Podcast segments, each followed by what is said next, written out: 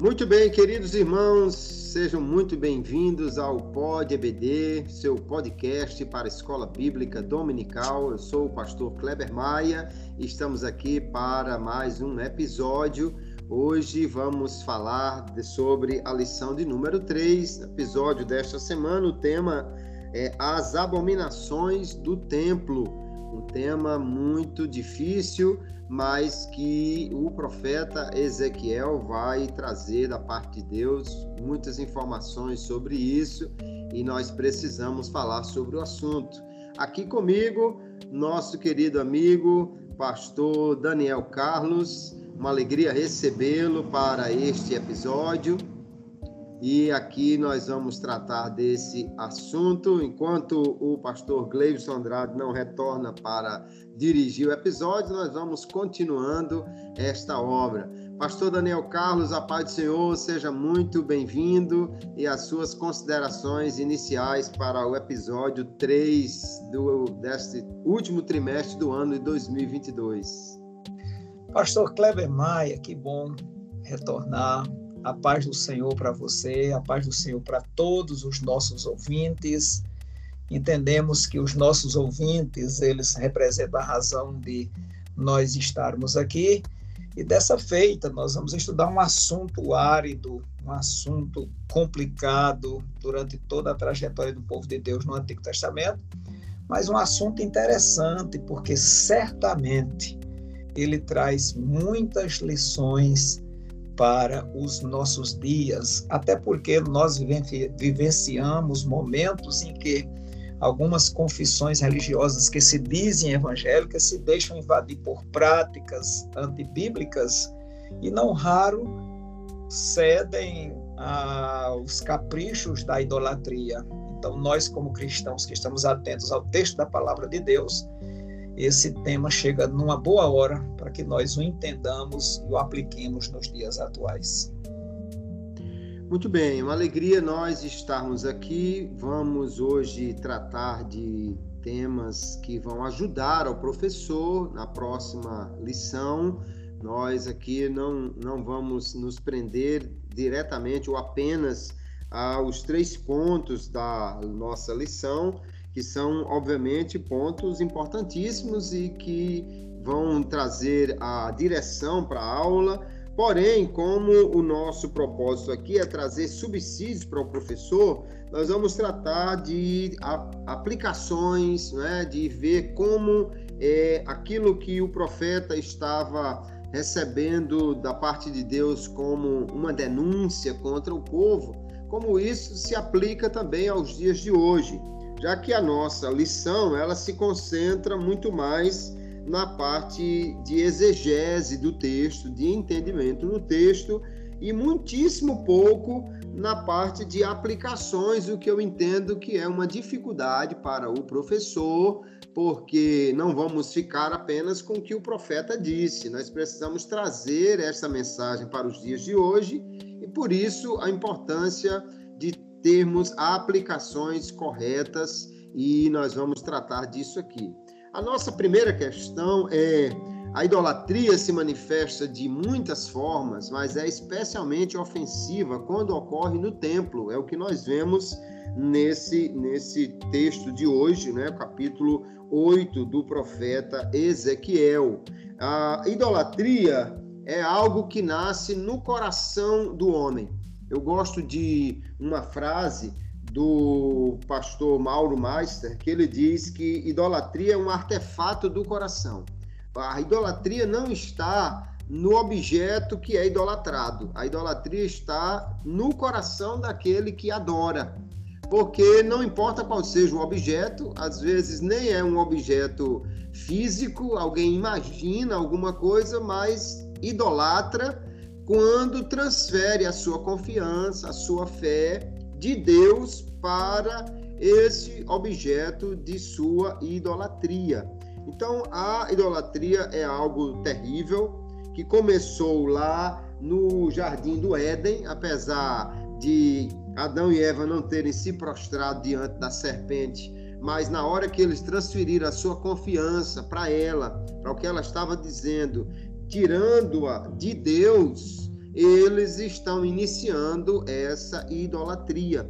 E a idolatria, conforme ela era praticada aqui em Israel, no próprio templo, que é o ponto central da adoração a Deus em Jerusalém, e é para onde o profeta Ezequiel é levado em visão, isso se torna realmente algo extremamente ofensivo para Deus. E a pergunta então, para o pastor Daniel trazer aqui a sua observação, como nós estamos apenas em dois, nós estamos num bate-bola maior do que quando estamos em três, né?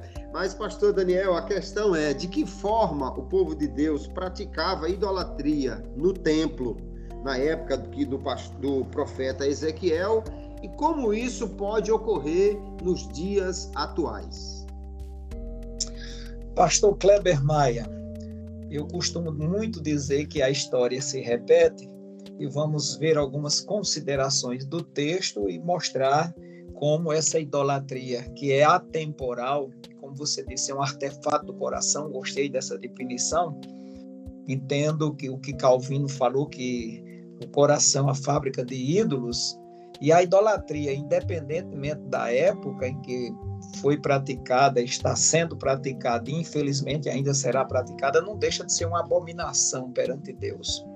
E abominação significa uma coisa ruim, repulsiva, asquerosa, uma coisa desprezível que Deus não tolera de modo algum. No Antigo Testamento, toda forma de idolatria era abominável, pois os idólatras usurpavam, tomavam a glória que, ou pretendiam tomar a glória que pertencia ao Senhor, ao único e verdadeiro Deus, e a transmitia para o objeto da adoração. A idolatria pode ser definida como qualquer coisa que toma o lugar de Deus. Bens, filhos, família, liderança, até a tradição familiar, pessoas se orgulham, não porque minha família, realizações do passado, dinheiro, sexo, até denominações evangélicas com a sua história, às vezes se tornam também objeto de idolatria. Mas retornando à questão, o povo de Deus que devia adorar somente ao Senhor, a Jeová, o Yahvé, praticava a idolatria de todas as formas.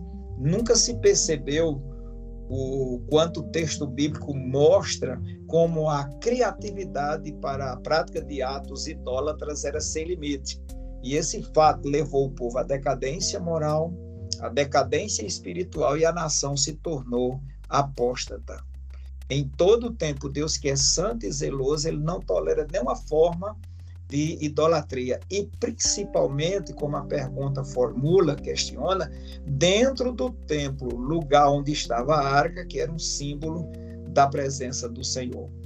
E Deus tinha tanta pressa em resolver essa situação, já que no episódio anterior nós estudamos que o vem o fim, ou o fim vem, que Deus o arrebatou, o levou numa forma, eu dizia, acelerada de revelar o que estava acontecendo para mostrar ao profeta coisas horríveis, coisas detestáveis que expressavam e revelavam exatamente as abominações que estavam acontecendo dentro do templo. Numa sequência interessante de revelações, Deus mostrou ao profeta e queria que ele não somente visse, mas que nos capítulos seguintes do livro de Ezequiel ele as contasse aos anciãos. Então, vou repetir: a gravidade de tudo que acontecia no templo estava sobre a liderança dos sacerdotes, aqueles que deviam guardar a lei, porquanto julga-se que eles a conheciam, principalmente a lei de Moisés, e tinham a obrigação de ensinar o povo. No livro de Malaquias, no capítulo 2 e no versículo 7, está escrito: Porque os lábios do sacerdote devem guardar o conhecimento, e da sua boca devem os homens procurar a instrução, porque ele é mensageiro do Senhor dos Exércitos.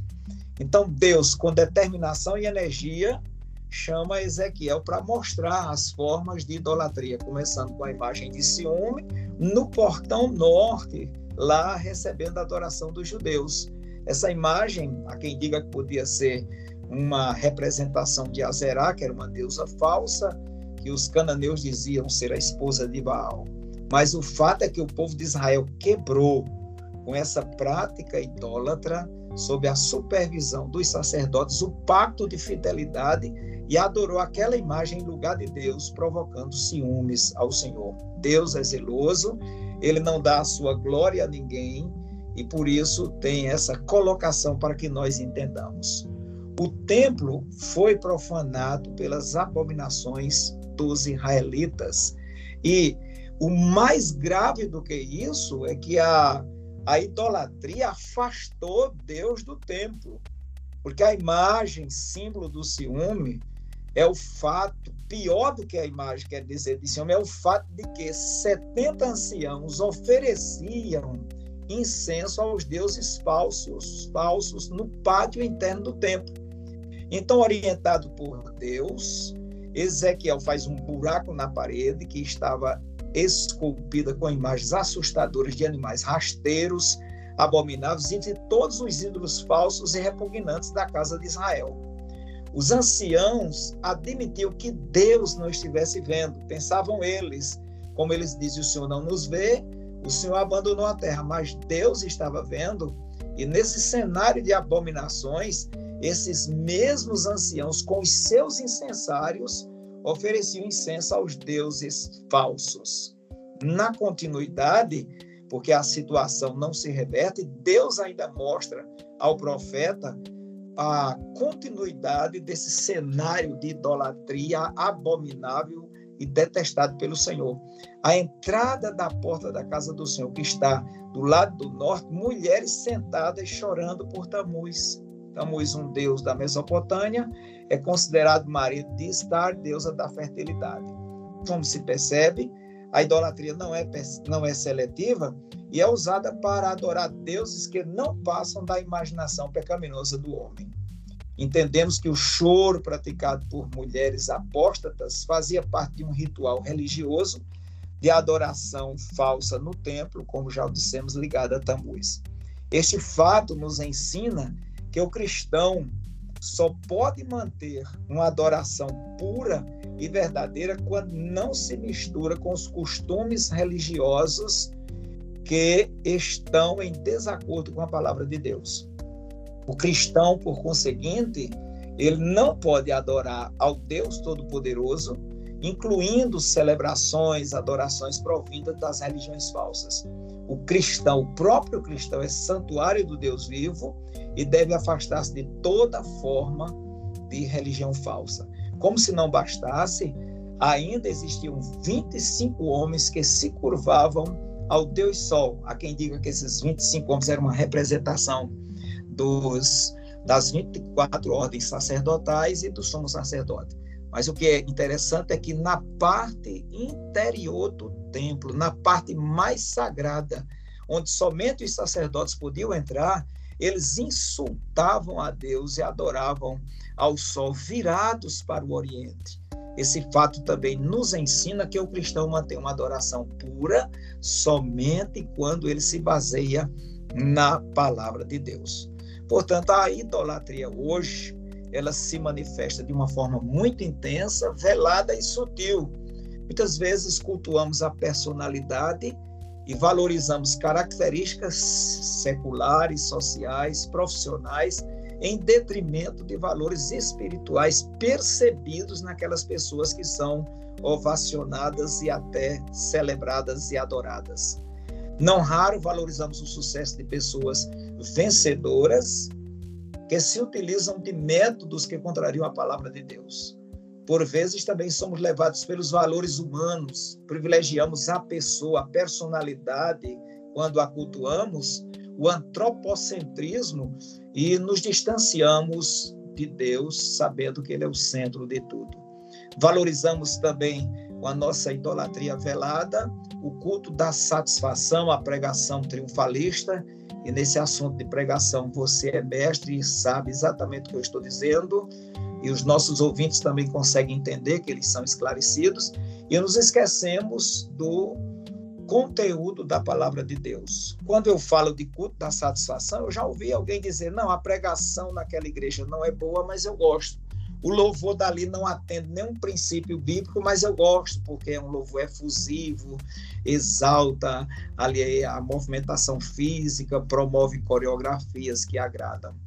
Às vezes também nessa forma como a idolatria nos alcança hoje no templo, nós vibramos com a apresentação de cantores que são estrelas, né, o chamado popstar, cujas músicas nem sequer pensam em adorar a Deus. Eu estava recentemente num evento e a palavra, tudo, ninguém se ligou para o conteúdo da palavra, mas quando anunciaram uma certa cantora que tem também um certo conhecimento e um número elevado de seguidores, houve aquele murmúrio, aquele burburinho na igreja, e um pastor que estava ao meu lado disse: a cantora tem mais ibope do que Jesus.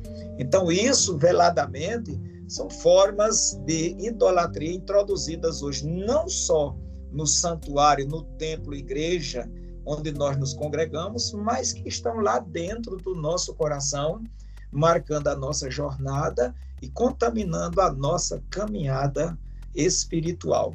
Também seguimos, em alguns casos, a mídia gospel que entroniza pregadores e cantores e os eleva ao patamar de ídolos, não em função da mensagem que eles têm, mas vou repetir, pela quantidade de dislikes e de seguidores que têm.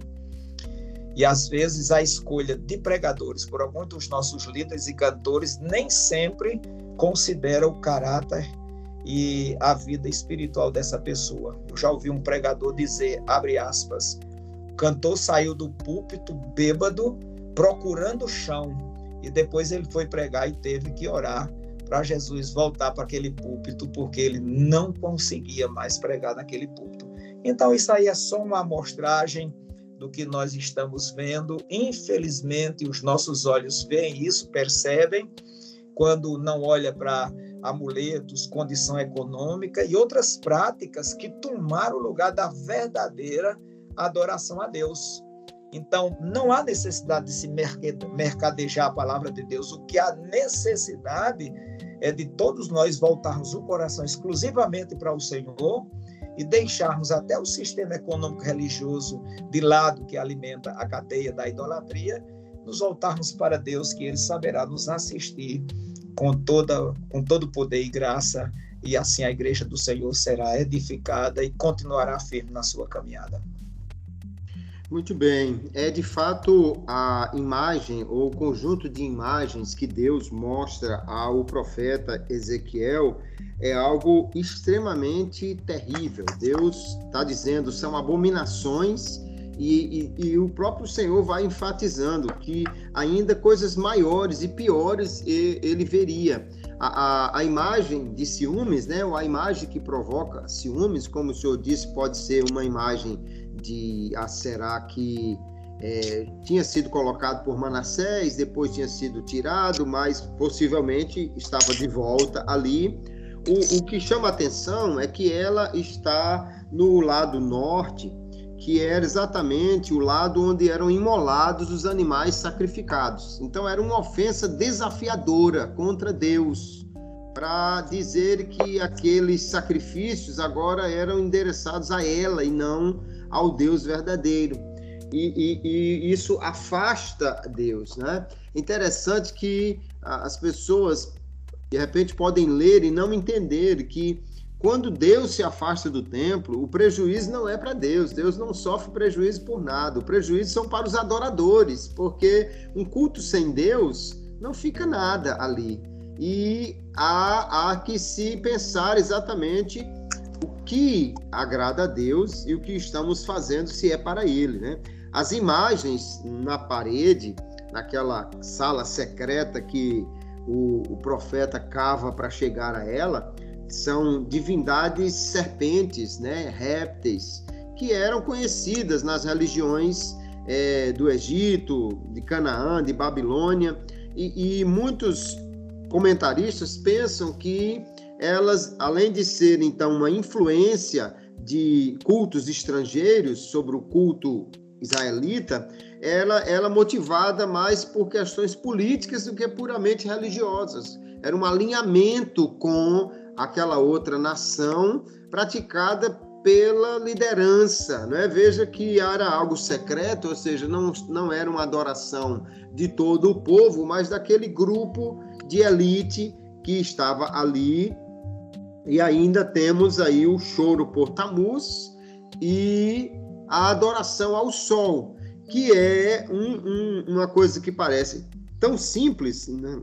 mas além de ser a adoração, a, a criação, apenas um, um, um, aquilo que é um luzeiro, né? Muito interessante quando o, o Deus dá a revelação a Moisés no Gênesis, exatamente porque eles estavam saindo do Egito, que tinham no seu panteão o sol como um deus, o deus Ra era quem dominava o sol, e, e, Deus vai dizer na cosmogonia de Gênesis, né, na sua visão do, do universo, que Deus colocou o sol e a lua como luzeiros, como fonte de luz apenas. Não era Deus, não era coisa nenhuma, era apenas uma lâmpada que Deus acendeu para iluminar o universo e tudo mais.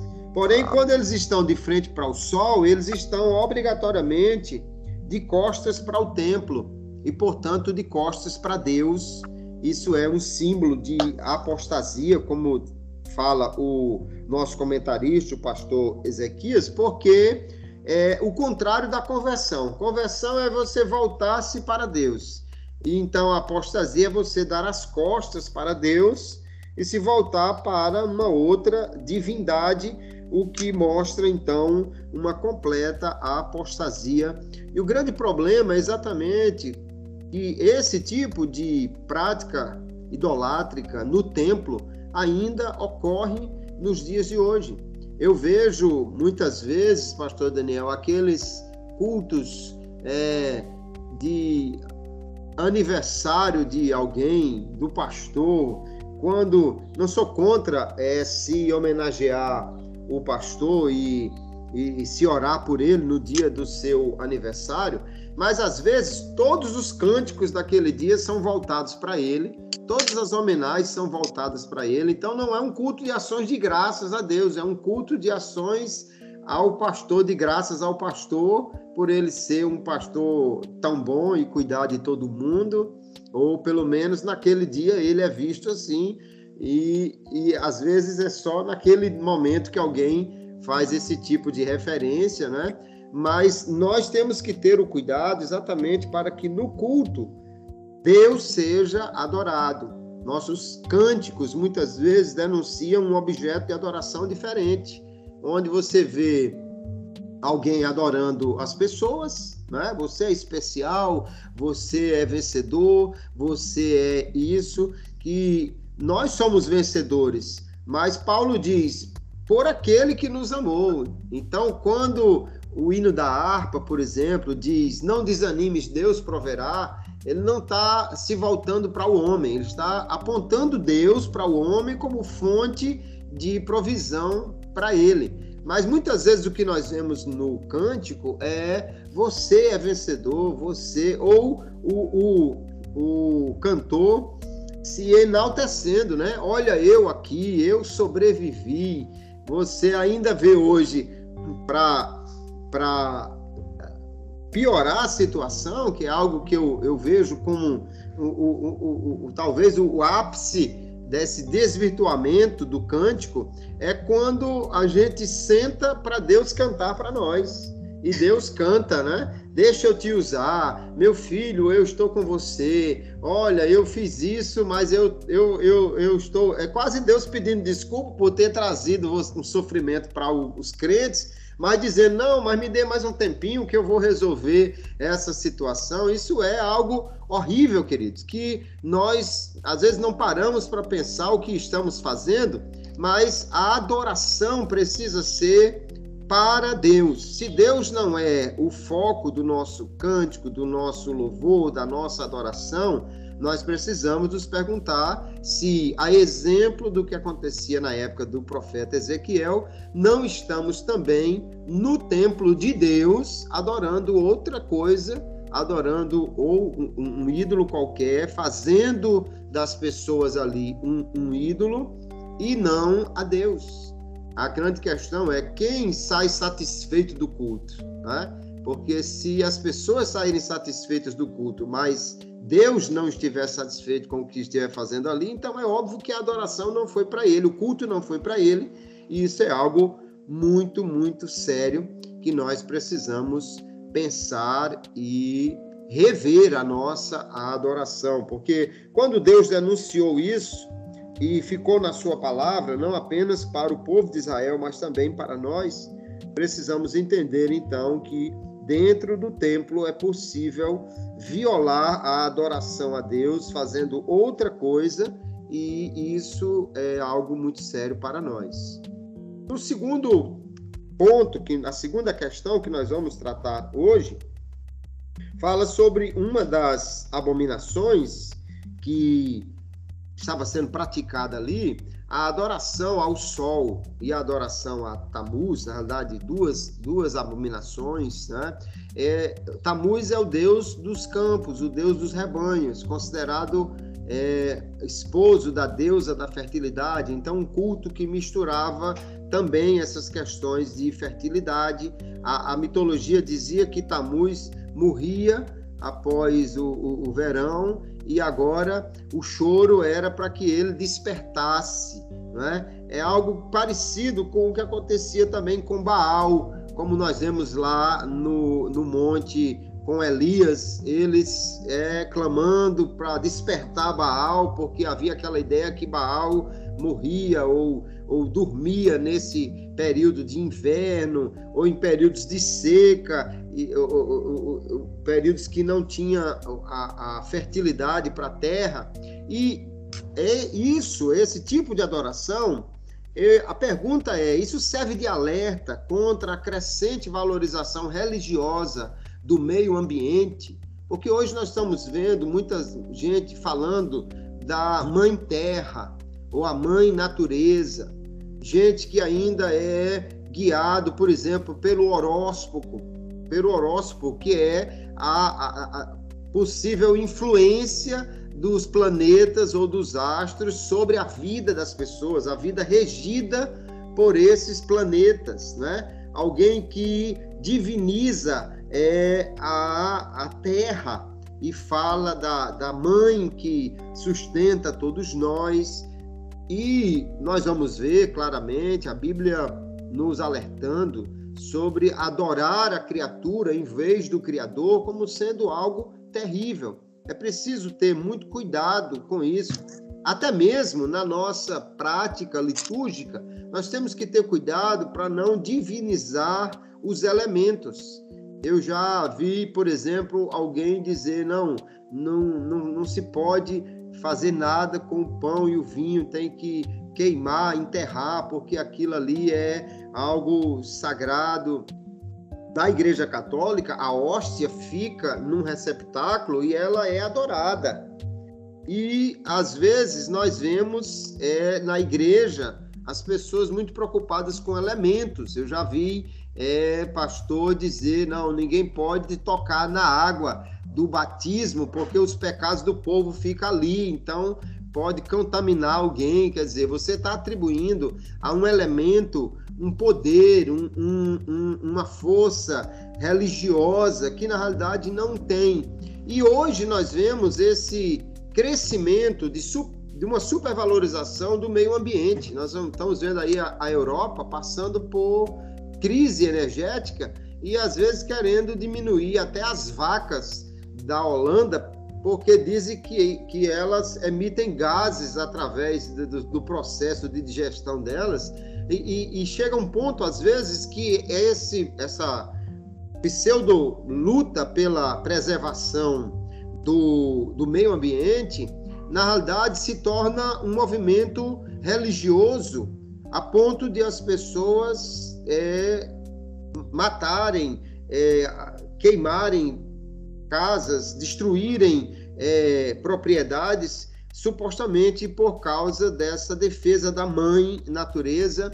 E como nós podemos ver hoje, pastor Daniel, essa questão de adoração a deuses que representam campos e que atraem supostamente fertilidade? De que maneira a gente pode ver nessa valorização religiosa do meio ambiente ou na adoração das coisas um reflexo daquilo que acontecia naquela época com Deus denunciando adoração ao sol e a Tamuz ao profeta Ezequiel?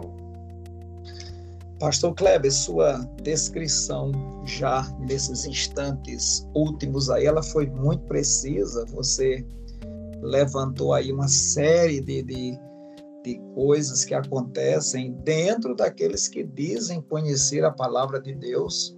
E tudo isso aí que você falou, infelizmente, é comum e acontece uma forma muito mais abrangente do que podemos imaginar. A, a idolatria como artefato, eu gostei dessa, dessa palavra do coração, ela, ela só quer uma, um, uma possibilidade para ela se manifestar. Veja bem, a natureza é algo importantíssimo para nós. Todos os povos da terra, e dentre eles a igreja, todos devem preservar o meio ambiente, saber usar a terra de forma correta, usar os recursos naturais, principalmente aqueles que dizem que não são renováveis de forma correta, e até na medida do possível, nós devemos buscar a restauração do que já foi destruído. Tanto é que países como a Inglaterra gastaram fábulas inomináveis para restaurar leitos de rios, há pouco tempo, o Estado de São Paulo fez um orçamento para é, purificar o rio Tietê, e à época, eu posso estar enganado, mas custava 42 bilhões de reais a revitalização do rio Tietê. E chegou-se à conclusão que isso era impraticável. Então, todavia, a gente sabe que quem preserva a natureza preserva a própria existência.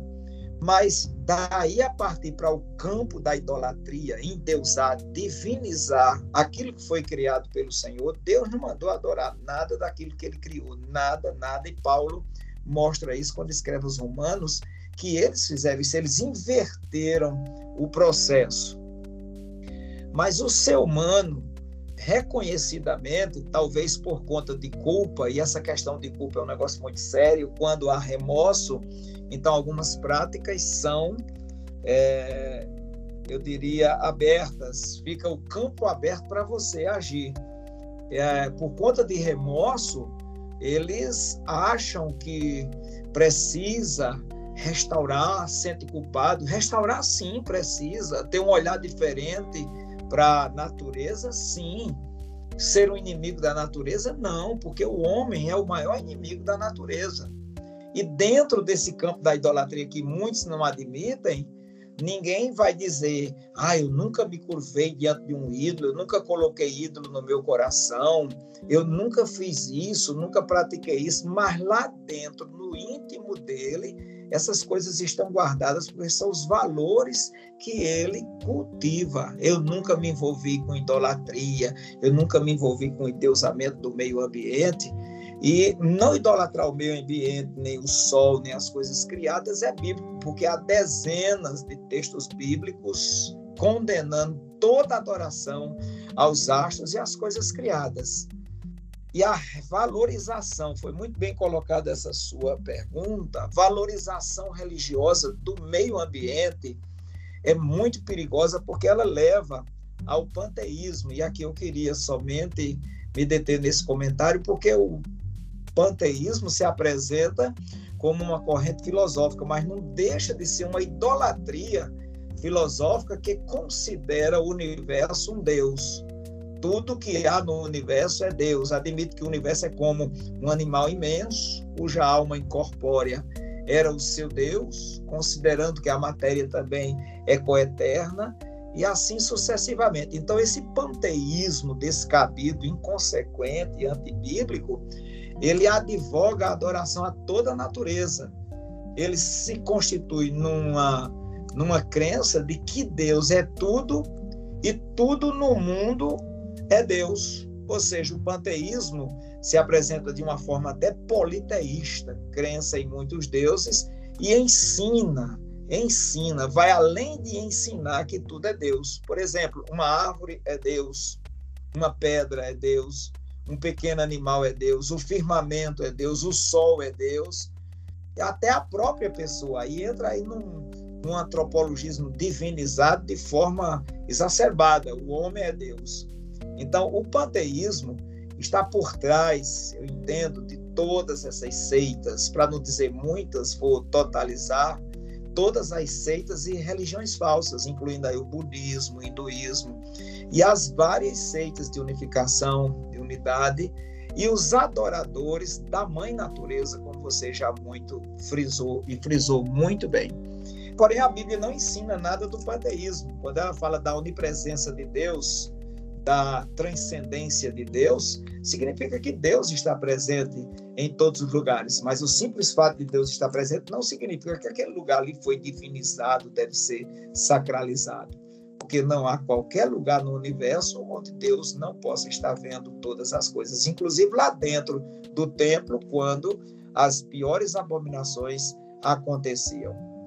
E o panteísmo, que diz que Deus está em todo canto e que ele é tudo, ele também ele também joga para cima de todos nós que Deus pode estar presente dentro de uma pessoa. Sim, Deus estando presente dentro de uma pessoa, nós cremos que nós somos o santuário de Deus, morada do Senhor, por conta da nossa conversão, do nosso arrependimento, do reconhecimento do nosso pecado, e o Senhor habita em nós. Mas isso não significa, pelo fato de Deus habitar em nós, que nós nos tornamos, nos tornamos Deus. Finalizando, o panteísmo é incompatível como o amor pela natureza, essa inclinação para valorizar a natureza pode desembocar no panteísmo.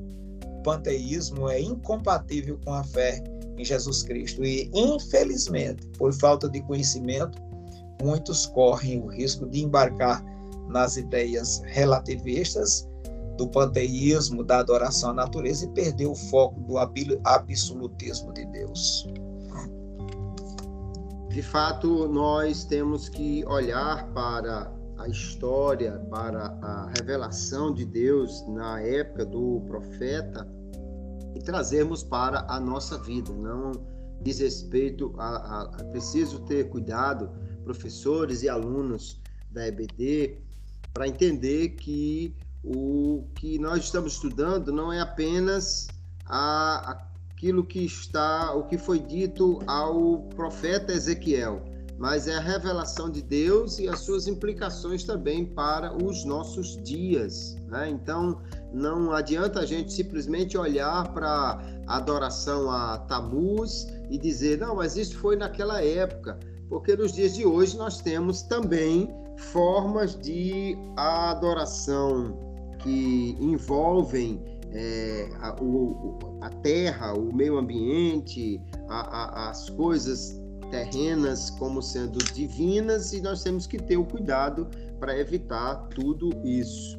A terceira questão e última do nosso na nossa nosso episódio de hoje aqui é que no texto nós vemos que o foco principal são os líderes de Israel. Primeiro, é na casa de Ezequiel que estão os, os anciãos de Israel. Né?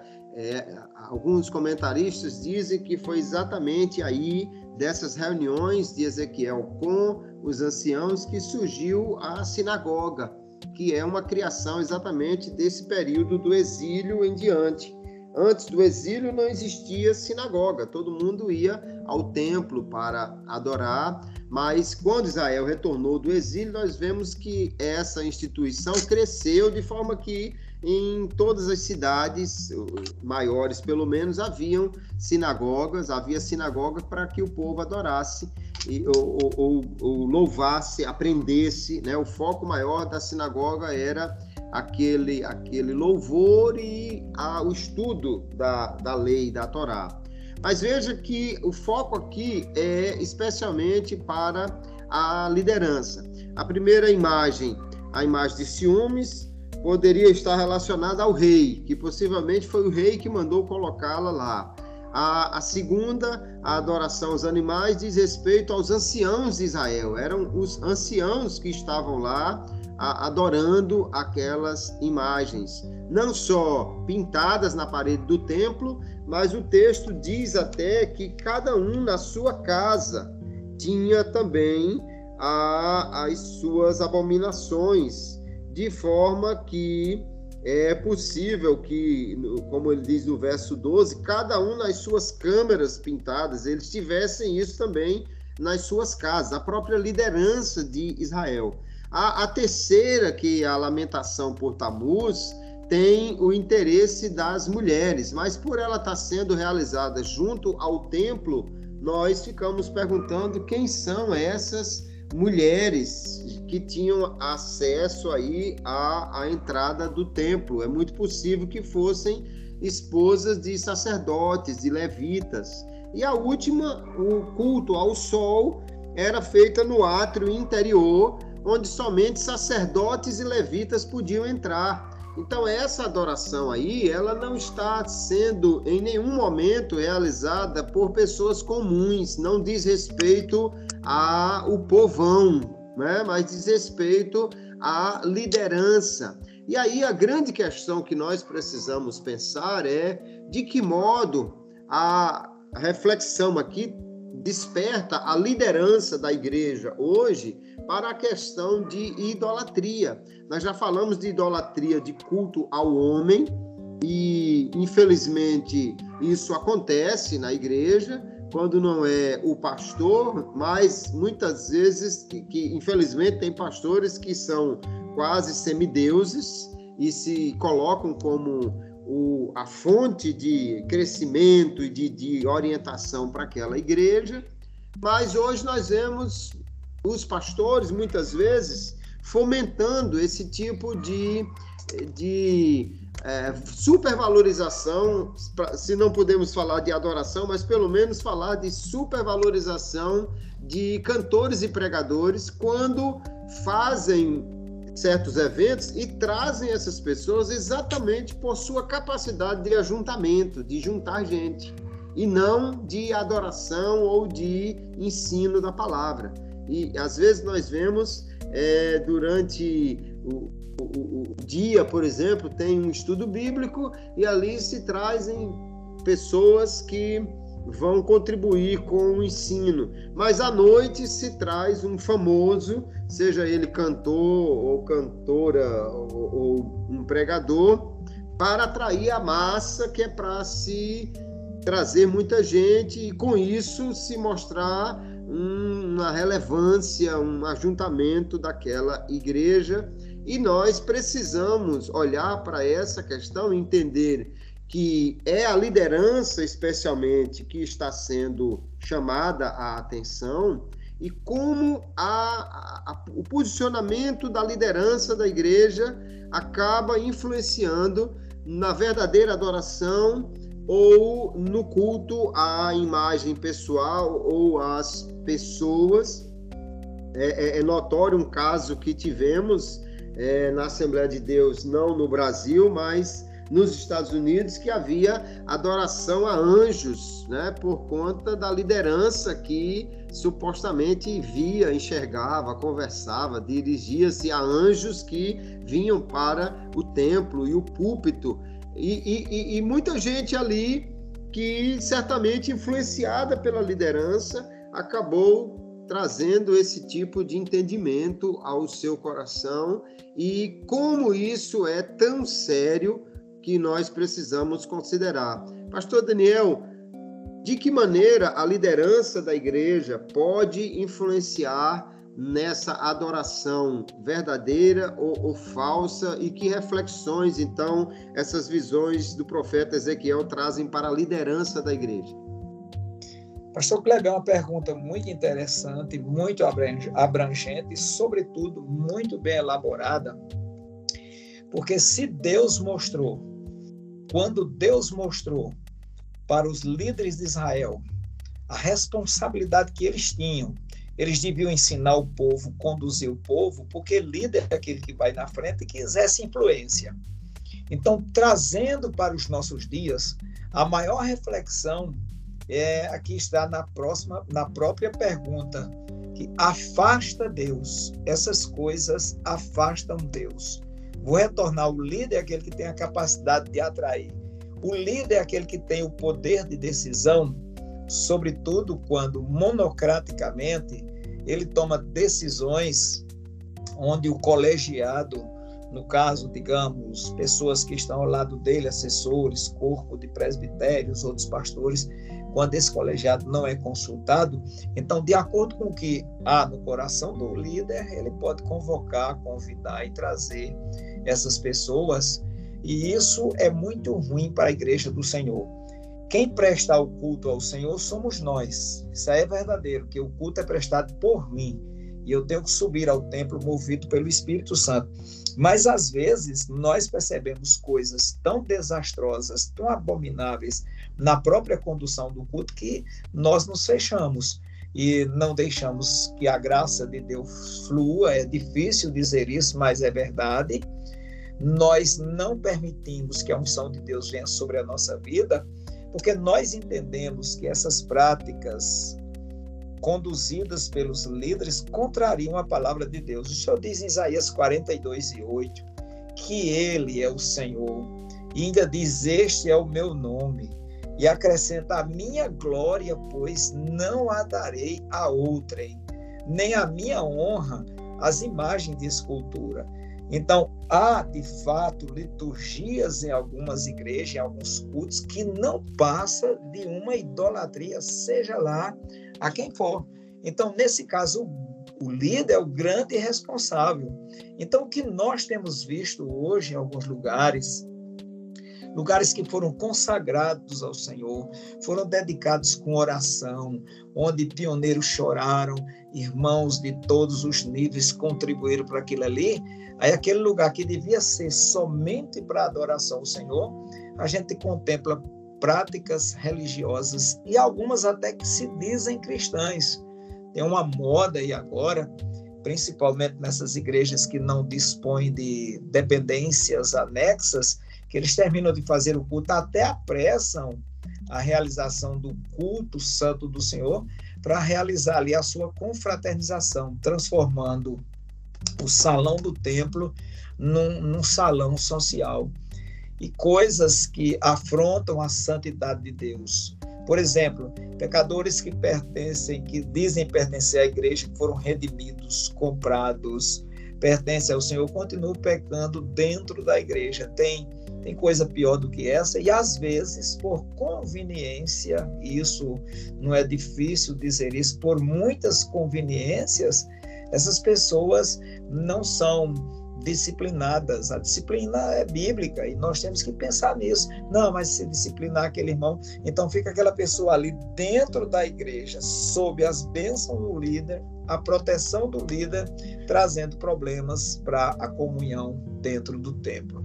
Então há templos cheios de idolatrias, formas cristãs contaminadas pelo mundanismo, muitas delas é, embasadas no relativismo moral, e a palavra de Deus é clara. Êxodo 24 diz: Não farás para ti nenhum ídolo, nenhuma imagem de qualquer coisa no céu, na terra, nas águas, em qualquer canto.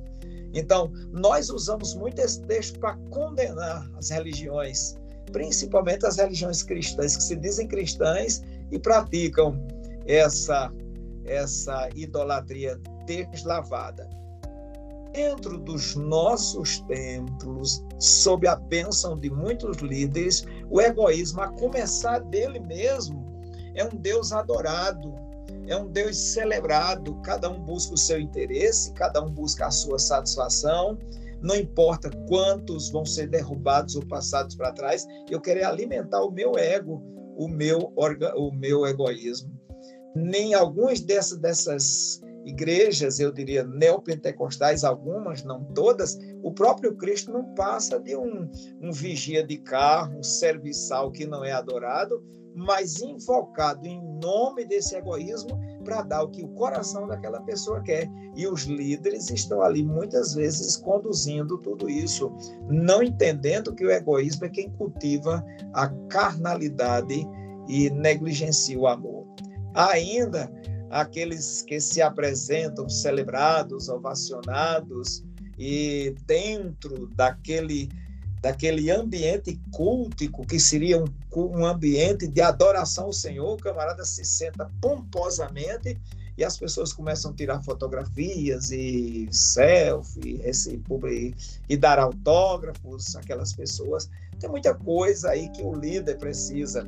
E recentemente eu estava assistindo a um culto casualmente, que eu nem tenho tempo para essas coisas, liguei e ele passando assim no meio do povo, ele deixava cair uma toalha suada, um lenço é, molhado de suor, nem sei o que era bem. Isso foi uma briga para pregar esse lenço e ficar e ser usado como amuleto dentro da Bíblia, levado para dentro de casa. Então, esses líderes precisam ter um encontro com o Senhor, observar o que a palavra de Deus diz, o que ela aceita e o que ela condena e retornando lá ao tópico primeiro, muitas coisas que já foram faladas nessa questão da idolatria nos dias de hoje.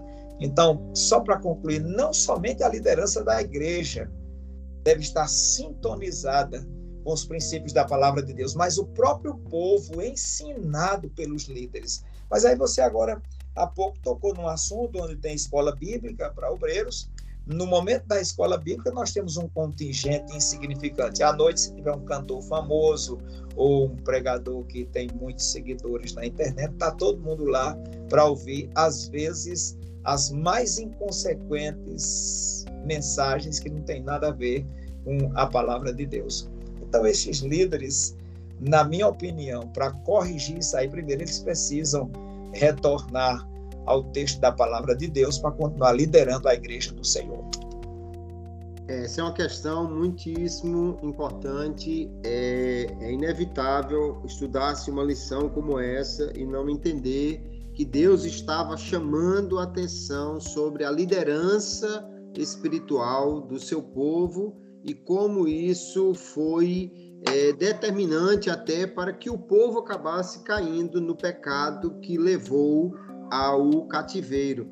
Uma questão interessante, especialmente para nós pentecostais refletirmos, é porque aqui havia uma emoção e não era espiritual. As mulheres estavam chorando por Tamuz. Nós, às vezes, pentecostais, nós valorizamos muito a questão da emoção no culto, mas não, não pensamos, às vezes, qual é o propósito dessa emoção. Às vezes é só uma emoção carnal, porque alguém quer chamar atenção para si, ou porque alguém, naquele momento de alegria, quer extravasar, às vezes lembrando de outras épocas que fazia isso em outros lugares. E o líder, ele tem que ter o cuidado de não tirar do povo essa liberdade de adorar a Deus mas ao mesmo tempo saber dirigir essa adoração para não cair numa questão puramente emocional. Às vezes você vê é, o, o, conjunto está cantando e na hora que faz-se aquele solo parece que, que, que, o fogo pega e na mesma hora que, que termina o hino o, o, as labaredas desaparecem, o povo para de, de glorificar, de, de adorar a Deus. Então você fica perguntando se realmente havia um mover do espírito ou era só uma questão emocional ali. E isso é algo que os líderes precisam ter muita atenção, porque são para eles, especialmente, a chamada de atenção na lição de hoje, embora, obviamente, todo crente precise ter muito cuidado com essa questão de idolatria. Bom, nós vamos agora para aquele momento da mesa redonda e hora da pimenta. Sempre é um momento, às vezes, um tanto provocativo, né? Mas é para nós refletirmos. E a questão colocada hoje é: nós vimos que o, uma parte dos líderes de Israel, 70 homens, de anciãos de Israel, e é, não há uma ligação direta aqui com o Sinédrio, mas o número é muito representativo de uma, de uma liderança maior, e diz que esse povo estava adorando imagens de répteis, de serpentes. E, e a questão é: os judeus haviam assimilado, os judeus haviam assimilado costumes religiosos de outras nações, possivelmente buscando um alinhamento político-religioso com elas. E a, a questão que se apresenta agora na hora da pimenta é: a igreja está sujeita a tentações religiosas na aproximação com a política. É um tempo que nós estamos vendo aí, é um envolvimento que, por um lado, é interessante, mas há sempre essas tentações. E o que nós podemos pensar sobre isso, pastor Daniel? Muito bem.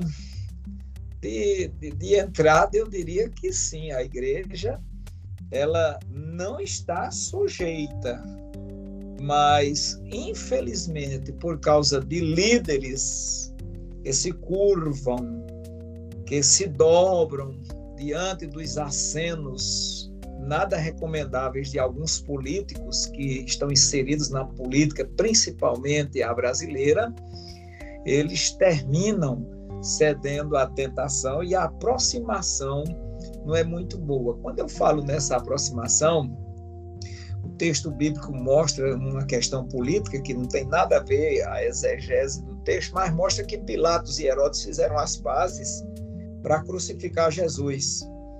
Então, essa aproximação aí, essa comunhão, essa junção de, de, de, política, quando fere os princípios da palavra de Deus, que a política é uma ciência, a política é uma coisa boa, a ciência é política, agora a politicalha e a politicagem é que tem levado muita gente na vala comum dos exageros e até nem percebem que estão servindo ao Senhor. Porque eu quis dizer ainda agora que uma pessoa profana a igreja de Deus, quando pertence a ela, participa dos seus cultos, mas vive em pecado. Infelizmente, nós tivemos caso aqui na nossa região de pessoas que receberam por conta da dificuldade, segundo alegavam, dinheiro, quantia elevada, e tentou vender a igreja. Mas, como Deus ainda é o Senhor da igreja, a liderança principal não foi aqui na nossa convenção, afastou esse líder. Lamentavelmente, algumas igrejas locais cedem aos acenos dos seus líderes e cedem à tentação da politicagem. Aqui nós tivemos um candidato, não queremos mencionar o nome, e agora no segundo turno ele que dizia que não queria, não queria, não era político, queria só defender o Brasil, se aliou com uma da, um dos piores projetos que tem aqui na Paraíba. Então a gente não sabe até onde a aliança desse líder com esse projeto, essa tentação que nós não sabemos o que foi, se foi cargo coisa parecida, vai induzir a igreja, que é uma bênção, essa igreja, essa comunidade, a entrar por esse mesmo caminho. Então, uns têm negociado pactos e só isso a liderança pode fazer. Ontem nós tomamos conhecimento que um dos candidatos a governador viria nos visitar, mas ele não veio. Não sabemos se ele ainda vem, porque ele defende um projeto que contraria todas as pautas da igreja. E com certeza a igreja vai responder que não pode apresentá-lo, que não vai poder, no caso, não é dar palanque, mas dar o, a bancada da igreja para ele sentar e até orar por ele. Então, o que nós queremos mesmo e pedimos ao Senhor é que, orando para que Deus nos guarde e nos livre destas tentações, nós possamos, nós possamos, enquanto líderes, olhar para Jesus atentar para tudo que está acontecendo. Eu vi recentemente político que não tem nada a ver com o cristianismo tomando a ceia do Senhor, lendo a Bíblia, chorando, entrando na nave de uma igreja com a Bíblia na mão, levando a Bíblia na mão. Isso é um negócio ridículo. E eu tenho certeza que nós, enquanto líderes, não podemos de jeito nenhum nos associar com essas pessoas. Queremos orar por elas para que elas sejam salvas, mas não nos associarmos com ela. E nós precisamos hoje de líderes que sejam verdadeiros profetas de Deus, que preguem a palavra de Deus, que é a maior profecia de todos os tempos, preguem com a visão de Deus para anunciar a vontade de Deus, denunciar o pecado de todos os homens que estão envolvidos nesse processo diabólico. Para isso, precisamos de líderes comprometidos com o Senhor e com a Sua palavra. É verdade, Pastor Daniel. É uma questão muito importante, é que a igreja ela tem os princípios da palavra de Deus que são a base da sua fé, que sustentam tudo que ela pensa e, portanto, ela não pode negociar isso com quem quer que seja. O grande problema quando há essa aproximação da igreja com a política é quando a igreja cede seus princípios e dá espaço a, a outros tipos de pensamento que contrariam a palavra de Deus. E nós precisamos entender que isso é inegociável. Nós podemos é, aliás, a igreja, especialmente nos seus cultos públicos, qualquer pessoa pode entrar na igreja. Agora, dar espaço, especialmente dar fala ou fazer qualquer tipo de indicação, trazer para o púlpito da igreja pessoas que em outras épocas sequer frequentam esta igreja, isso é inadmissível.